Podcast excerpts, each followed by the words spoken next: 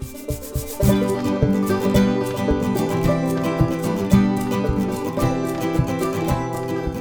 Welcome to a Bible study on the upcoming Sunday Gospel. This is a recording that I do of a weekly Monday night Bible study every Monday night at 7:30 at St. Timothy Catholic Church in Laguna Niguel. If you're interested in joining us live or via Zoom, please email me and let me know. We can get you plugged in, get you the link for that, or just show up in person. We'd love to have you. But without further ado, enjoy this recording of a Bible study on the upcoming Sunday Gospel.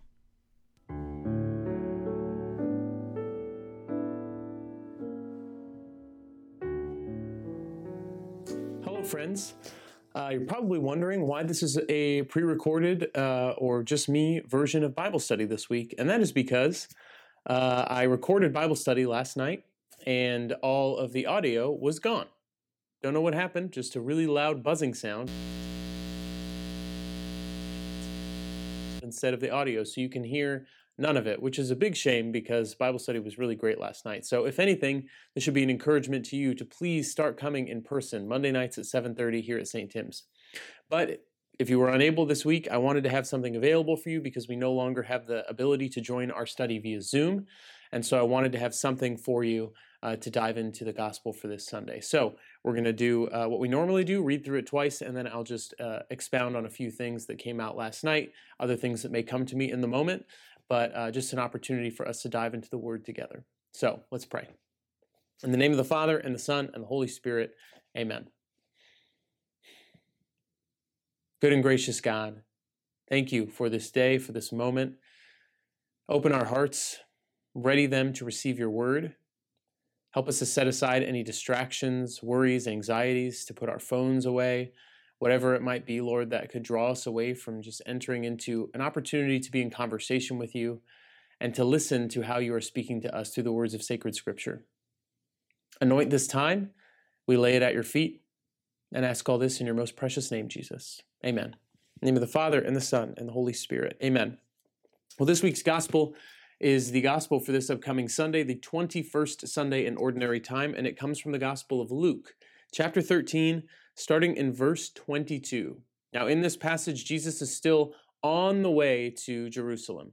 He's been preaching up in Galilee, and he's had this whole middle section of the Gospel of Luke where he is now just traveling on the way, doing different healings, giving different teachings and parables.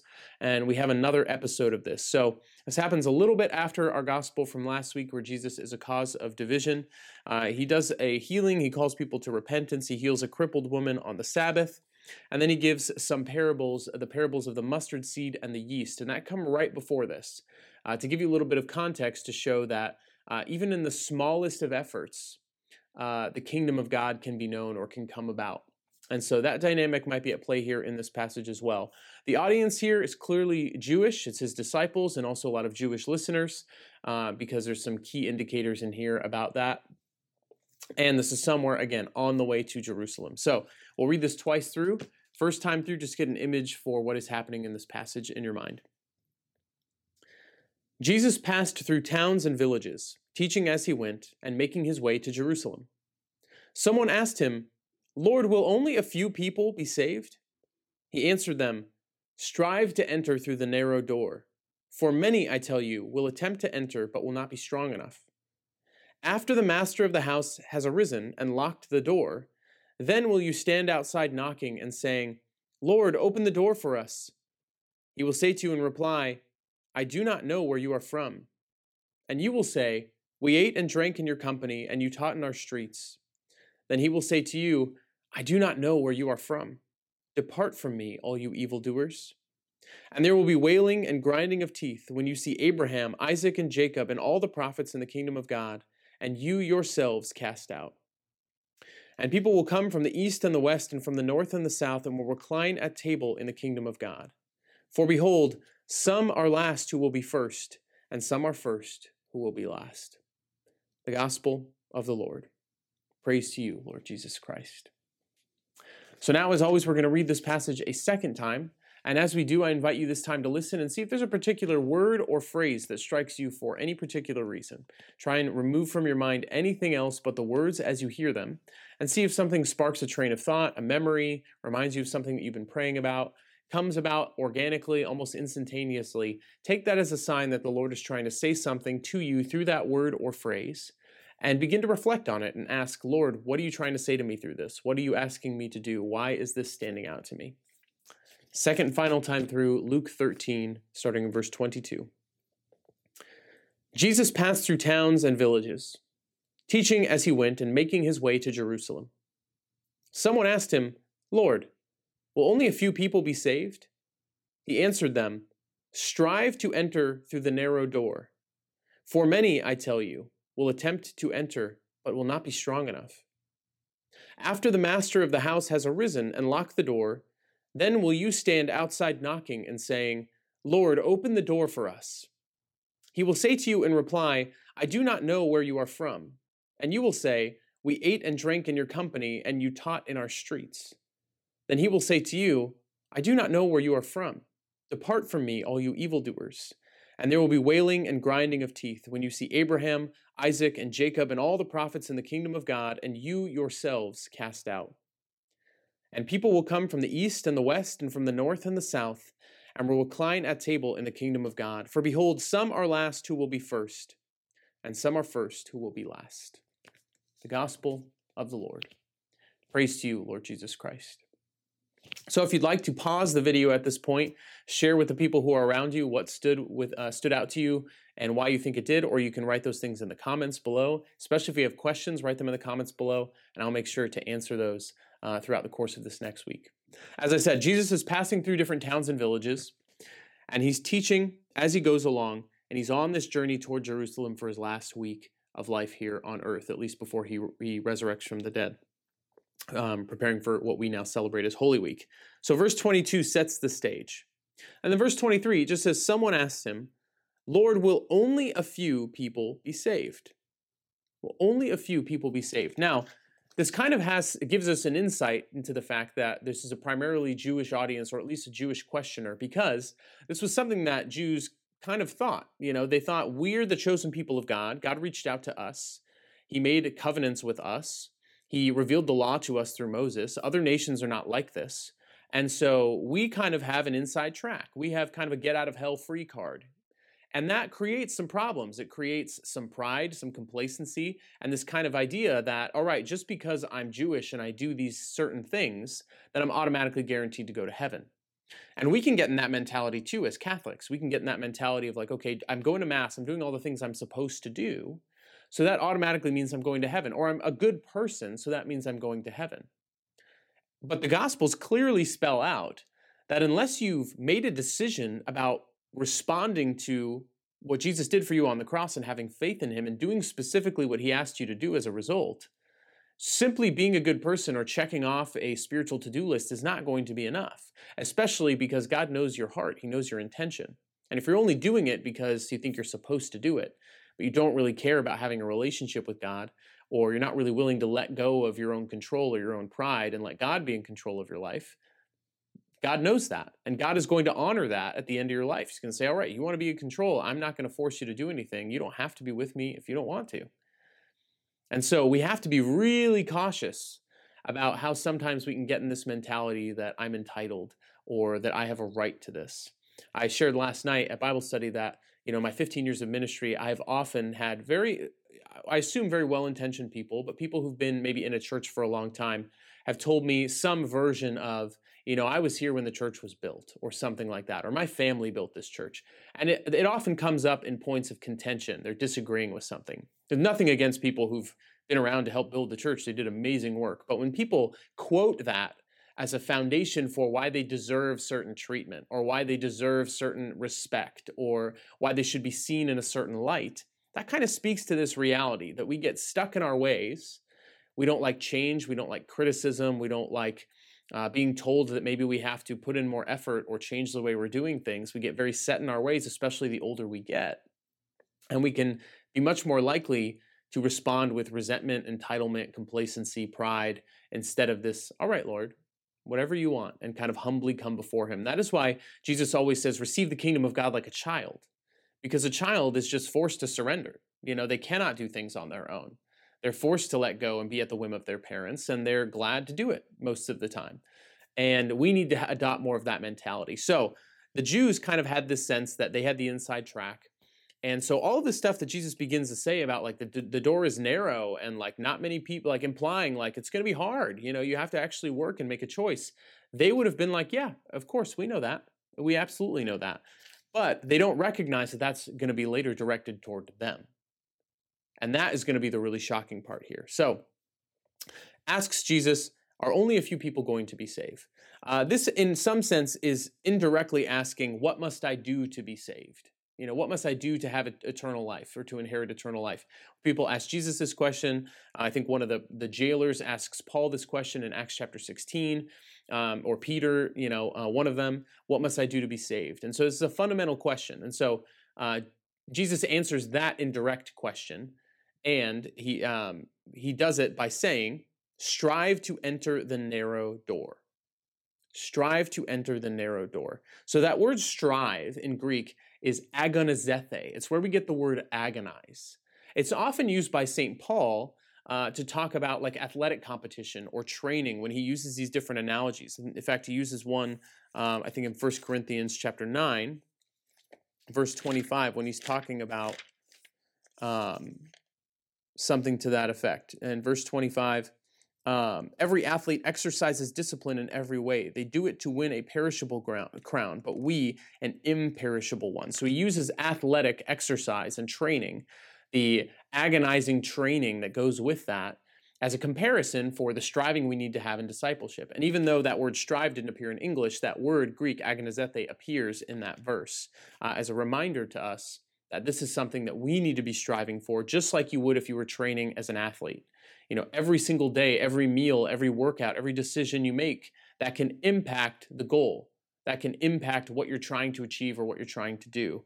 And so recognizing that it's not about worrying about other people we have to worry about our choices and that we have to make a choice and not pretend or assume that we're going to achieve salvation by association that it takes daily effort a daily choice to say yes to god and never stop saying yes so strive to enter the narrow door. Recognize in this verse the uh, door is open, but in the next verse, the door will be locked by the master. Okay, so there is also here kind of an implication of a decision point.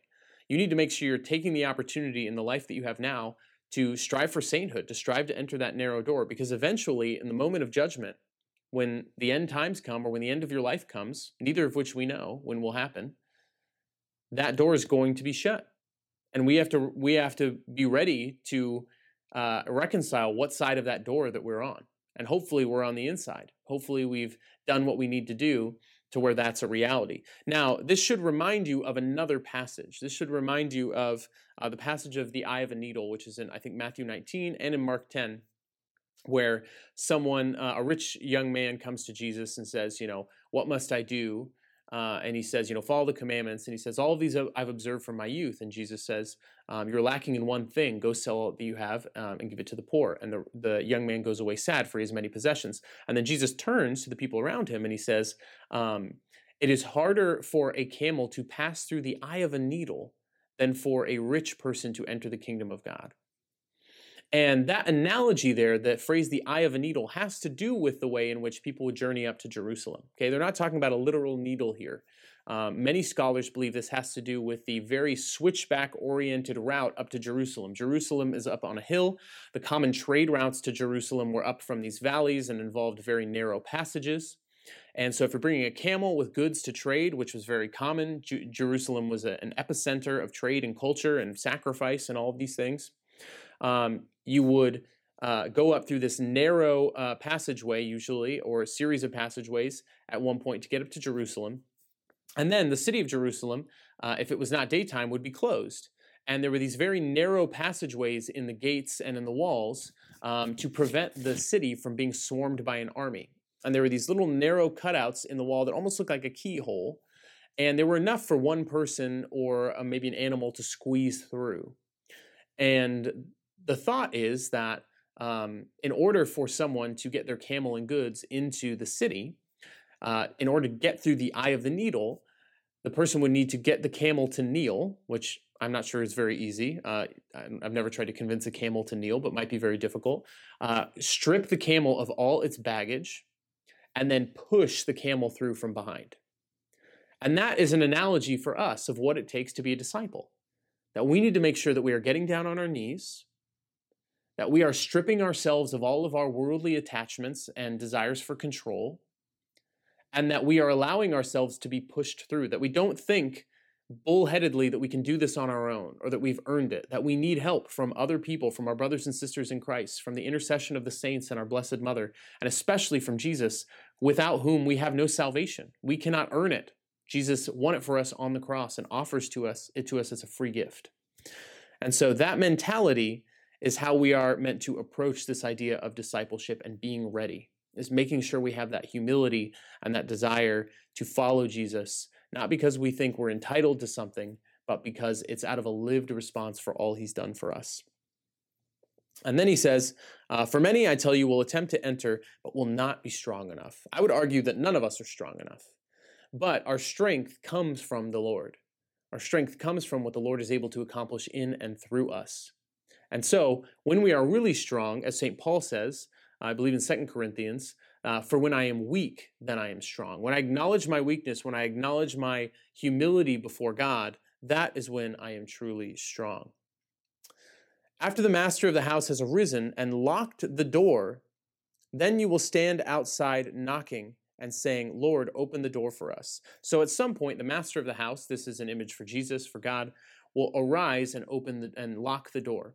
Now, arisen meaning it kind of has to do with this like in the middle of the night mentality. It's not the same word for resurrection, but often in these parables about end times, it's about the master coming home at an unknown hour in the middle of the night, or something happening happening at an unknown hour in the middle of the night. You can think of the parable of the ten virgins in Matthew 25, um, that the the virgins there's five wise virgins who brought enough oil for their lamps and five who didn't. And you know they don't know when the bridegroom is going to come back in the middle of the night. And so the five unwise ones are sent away to go get more oil so they don't remove so they don't use up all the oil from those who brought extra because that would be a huge disgrace or a shame to the the bridal party. And by the time they get back in the middle of the night the bridegroom has returned and they are left outside knocking let us in let us in. We were here before. It's the same kind of mentality. So uh, we don't know when this is going to happen but eventually, we're not going to get any second chances. You know, we've been given every warning, every opportunity. We've been given the Bible. You know, the the Jews were given the law and the prophets. We've been given people around us, um, you know, priests, family members, homilies, teachings, Bible studies, all these different things to remind us, like, hey, if there's something that is causing an obstacle between you and the Lord, something that is causing serious sin in your life, that you need to get rid of that. You need to root it out because eventually, when that time comes, there's not going to be any second opportunity. You know, we've been given all the warning that we could possibly need. You will stand outside saying, Lord, open the door for us. The master will say to you in reply, I do not know where you are from. Imagine that. I do not know where you are from. Now, is this Jesus being harsh and saying, you know, oh, get out of my face? I don't even know you. No. What he's saying is that we are inherently from God. We are created by God. That is our identity. But when we sin, sin separates us from God. It makes us no longer recognizable or connected to God. We have this giant obstacle in our way. And so when Jesus is saying, the master is going to say, I don't know where you are from, he's acknowledging that those people who are left outside are those people who are rooted and sticking in their sin, unrepented, not willing to overcome it, not willing to let go or be humble or surrender to the Lord's will in their life. And so, in, in essence, we divorce ourselves from our God given identity and we seek to identify with our own desire for control, identify as our own autonomous, independent people who want to make decisions for themselves, even though those decisions will lead to separating us from God. And you will say, We ate and drank in your company, and you taught in our streets. Then he will say to you, I do not know where you are from. Depart from me, all you evildoers.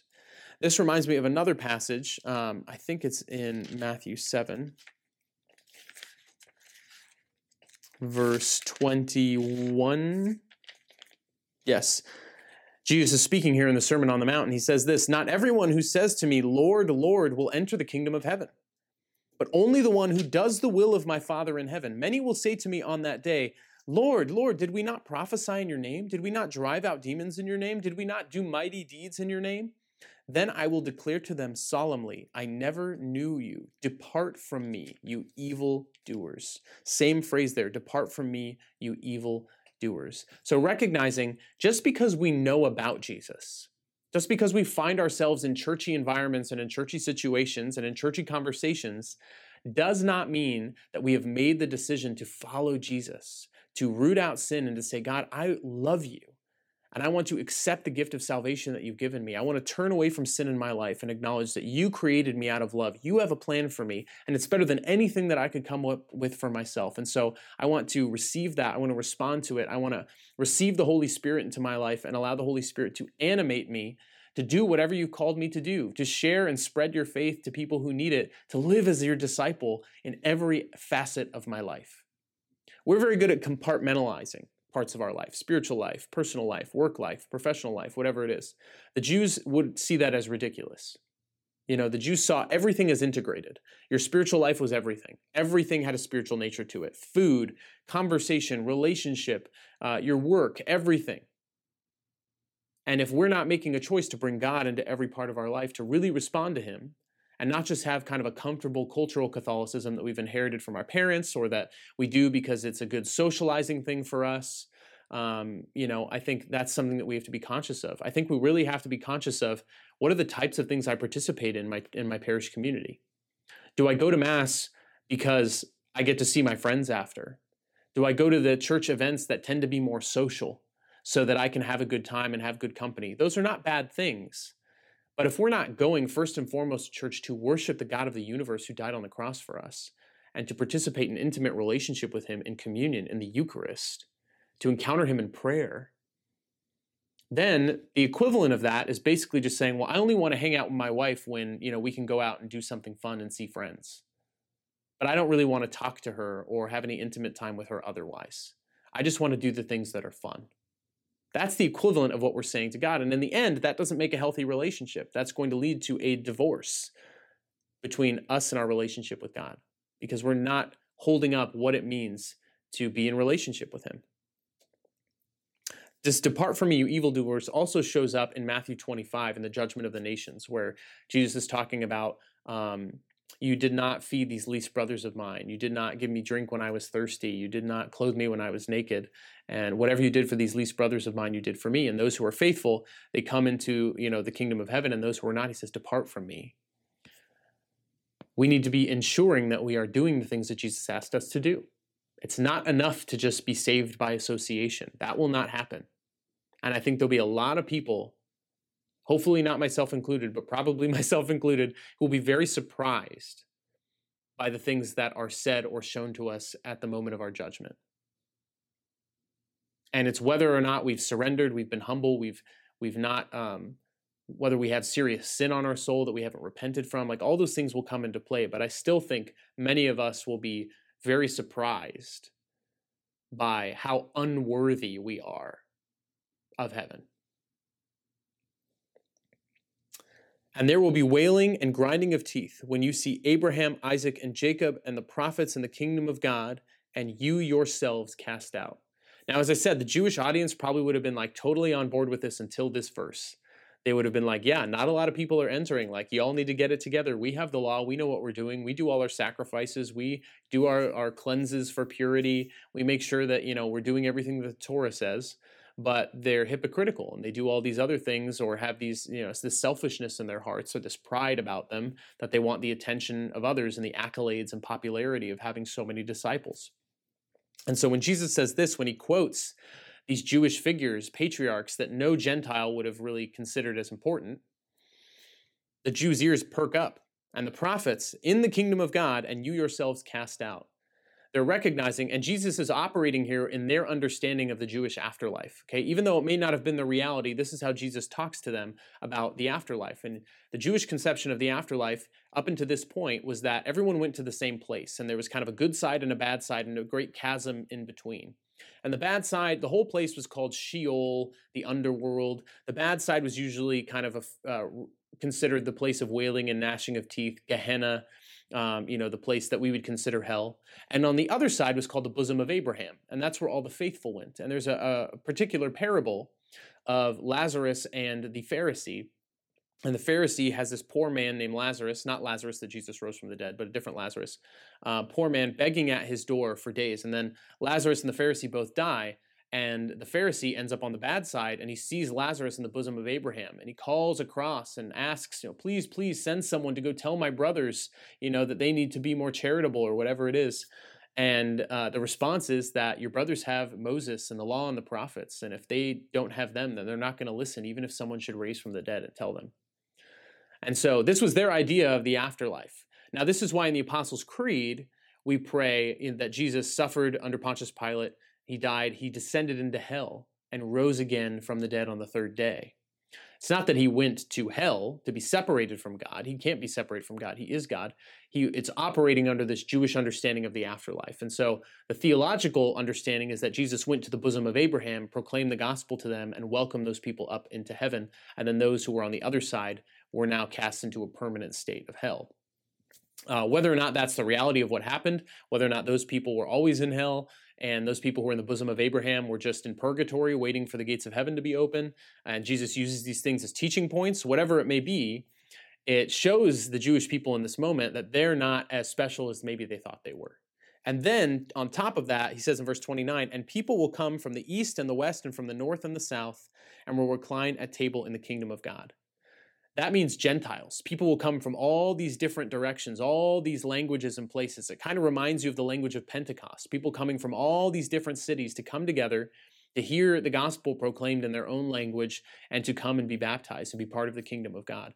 That was something that Jews would have been shocked by. That they are not the special chosen people anymore, that this is going to expand to include everybody. This is kind of the uh, dynamic where you're the only sibling for a long time and then all of a sudden your parents have uh, another child and they get all the attention and you're like what the heck happened here? You know? This is kind of the d- dynamic at play but this is rooted in thousands of years of tradition already where they have felt like they were the only child of god and all of a sudden he's talking about all these other nations who are going to be brought and they're going to inherit the kingdom of god before the jewish people do.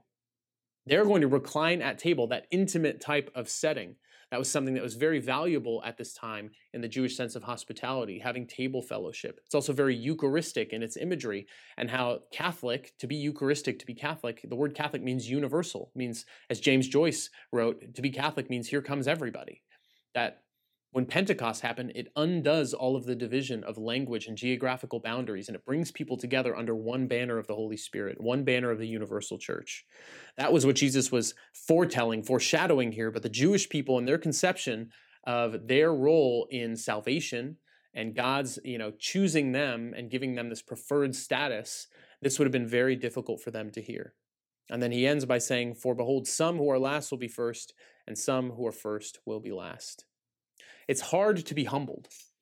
It's hard to recognize the ways that we have done wrong, that we need to ask for forgiveness, we need to admit our own pride, let go of our own control, and also really be uh, assessing our spiritual life. You know, you may have been Catholic your whole life, and maybe you've gotten to a point where you've gotten a little complacent or lazy in your faith. You've kind of had this not conscious, but this unconscious assumption like, I don't really need to be involved in this or that. Like, I know my faith, and, uh, you know, I, I don't really need to do much more. And that poses this kind of question that we really need to ask ourselves that I mentioned last night. Are you living your faith in such a way to get to heaven? Or are you living your faith in such a way just so you don't go to hell? Those are two very different things. And if we're living our faith just so we don't go to hell, that's a bare minimum type of mentality. That is a type of mentality that if I'm just saying, okay, I'm just going to operate in my marriage just so I don't get a divorce, okay, I'm, I'm going to talk to my wife. I'm going to do chores around the house. I'm going to be nice to her, but I'm really not going to put any other, you know, effort whatsoever. Or if I want to live my life to have the most fruitful, loving marriage possible, then I'm going to be putting in a lot of effort and passion and romance and really being intentional and you know, taking my wife on dates and things like that. The same thing is true in our relationship with God. There's a whole lot more that's added on when we're really trying to live our life to be saints, to get to heaven. And so, where do you fall on that spectrum? And how can we recognize that we have a responsibility to respond to the gift of faith and salvation that Jesus has given us? that when it comes to the end of our life, we're not just going to be allowed into heaven because we were nice or because we were, you know, we did good things or because we uh, went to, to Mass every week or we put money in the collection. It's really about what was in our heart. How did we love? And did that love stem from a response of complete faith and humility to Jesus Christ to say, I can't do this on my own. I can't earn my way into heaven. You did this for me. I was on a one way ticket to hell from the moment I was born because of original sin, and you saved me. You got me off of that train. I could not do it myself. You know, imagine that. I imagine like something horrific like the Holocaust and all the people who were on these trains and on these different modes of transportation to go to these camps and imagining nothing you could do about it and then someone just plucking you out of there and saving you because of no effort that you had done. Even if you had been a huge sinner your entire life and you thought, yeah, I probably deserve something like this, still would say, You are worthy of love and worthy of having life, and I want to save you from this. And then, instead of not just taking you off the train, but then getting on that train and taking your place and watching them go off. That is what Jesus did for you and for me. No one talks more in the scriptures about hell than Jesus. This may sound, and last week's gospel may sound not very much like the Jesus that you know. And part of that has become because we have a very comfortable, culturally Catholic view of Jesus as this loving hippie who kind of is just love everyone and just do good and be kind and you'll be great. And that is not what Jesus preached. Jesus asked for an intentional response to what he did and living it out in every part of our life to serve the poor to come together for sacraments, for worship, for prayer, to devote ourselves to learning the teachings of the apostles. That is what we are asked. And we will be judged according to those things. And so, as I said, this may not sound very Jesus y. And you may be thinking of older times where the church used to use the idea of hell to scare you into belief. And that is not what we're going for here. The reason why it's important to be afraid of hell is not so that we'll just believe. The reason why it's important to be afraid of hell is because hell means we risk losing the love that God has for us, risk losing our identity as a beloved, chosen child of God. And I don't want to be ever in any position in my life where I think that I could die and be without that. I won't be able to be with all the other people I love in communion in that love in heaven with God. I don't want to lose that for a second. That is why we should be very serious about our response to these passages that have to do with hell or have to do with judgment. Not because we're afraid of going there because we we just want to believe and do the right thing and go to heaven because that's what we're supposed to do and to compel us to do the right thing. No, because what that would mean would mean we would be losing the relationship that God has has desired for us, that God wants for us. And that love is something so precious, so beautiful that to lose it would be the biggest tragedy in anyone's existence. And so, this week, as you reflect on this gospel, I encourage you to think about how are you living your spiritual life? Just so you don't go to hell, or so that you will strive to get to heaven? And the ways that this is difficult, recognize in the second reading, too, in Hebrews, God is calling us to discipline. He's calling us. He says, you know, uses the analogy of like a loving father disciplines their children. You know, we can't just let our children do whatever they want. They might get hurt. They might learn wrong things. They might, you know, whatever. God loves us, so he sets up these rules, these boundaries, just like a sports game. You know, like you can't just give people a ball and say, go play this game and not tell them how. But when you give them the rules, they know what boundaries to operate within so they can safely play the game and achieve the goal of the game. Same thing is true in life. God doesn't want to oppress us with rules, He wants to set us free so that we can live life well and meet the goal of life, which is to get to heaven, to be saints, to be with Him for all eternity. And so sometimes discipline will be hard. Strive to enter through the narrow gate and recognize you cannot do it on your own. And also recognize when you do, you might be surprised by who else you see on the other side because everyone is coming to the table. As it says in our first reading from the, from the reading from Isaiah, that foreign nations will be coming, people we did not expect, people in your life who maybe irritate you, people who uh, you've really had it out with you might be surprised when you enter through that door and they say, Hey, remember me? I'm here too. And there may be people you can say that to as well. But to recognize in every single person is a soul. And every single person is a soul and their destination is heaven. And so in interactions that we have with other people, set aside the desire to be right. Set aside the desire to express your anger. Set aside the desire, desire to um, look better or achieve more and recognize this person is a soul and they need to know the Lord. I am a soul and I need to know the Lord. And knowing Him means living that out in every part of my life. So, how are we doing that? Let's try and do a little bit better at that this week.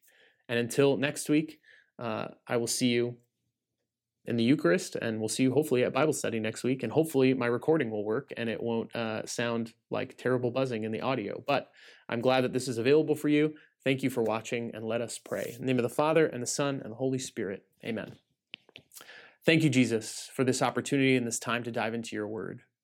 Allow it to convict and challenge our hearts and help us to grow in holiness and discipleship, to respond in faith and not believe for a second that we have any uh, any source or cause for entitlement, any source or cause for um, assuming that we are going to get into heaven by anything that we've done. This is only because you have died for us. And so help us to claim that and live in response to that gift each and every day. We pray all this in Jesus' name. Amen. In the name of the Father, and the Son, and the Holy Spirit. Amen. Thank you so much for watching this Bible study video. It is so great to be with you. Uh, make sure you like this video. It helps other people find it and it gets higher up on their queue. And make sure that you leave any questions or comments in the comments below. We'll make sure those questions get answered. Lastly, make sure you hit the subscribe button somewhere on this page where you're viewing this, or you can click on our channel to subscribe. That way you get a notification every time we have a new video, not just Bible study or our live stream masses, but other things that we'll create and record and put out there for you throughout the course of the year. Uh, so, so great to be with you and hope to see you in person on Monday nights at 7.30. There's nothing like the in-person experience to Bible study. Uh, so really want to invite you to come. All levels of faith background and experience with the Bible are welcome. And so we hope to see you there.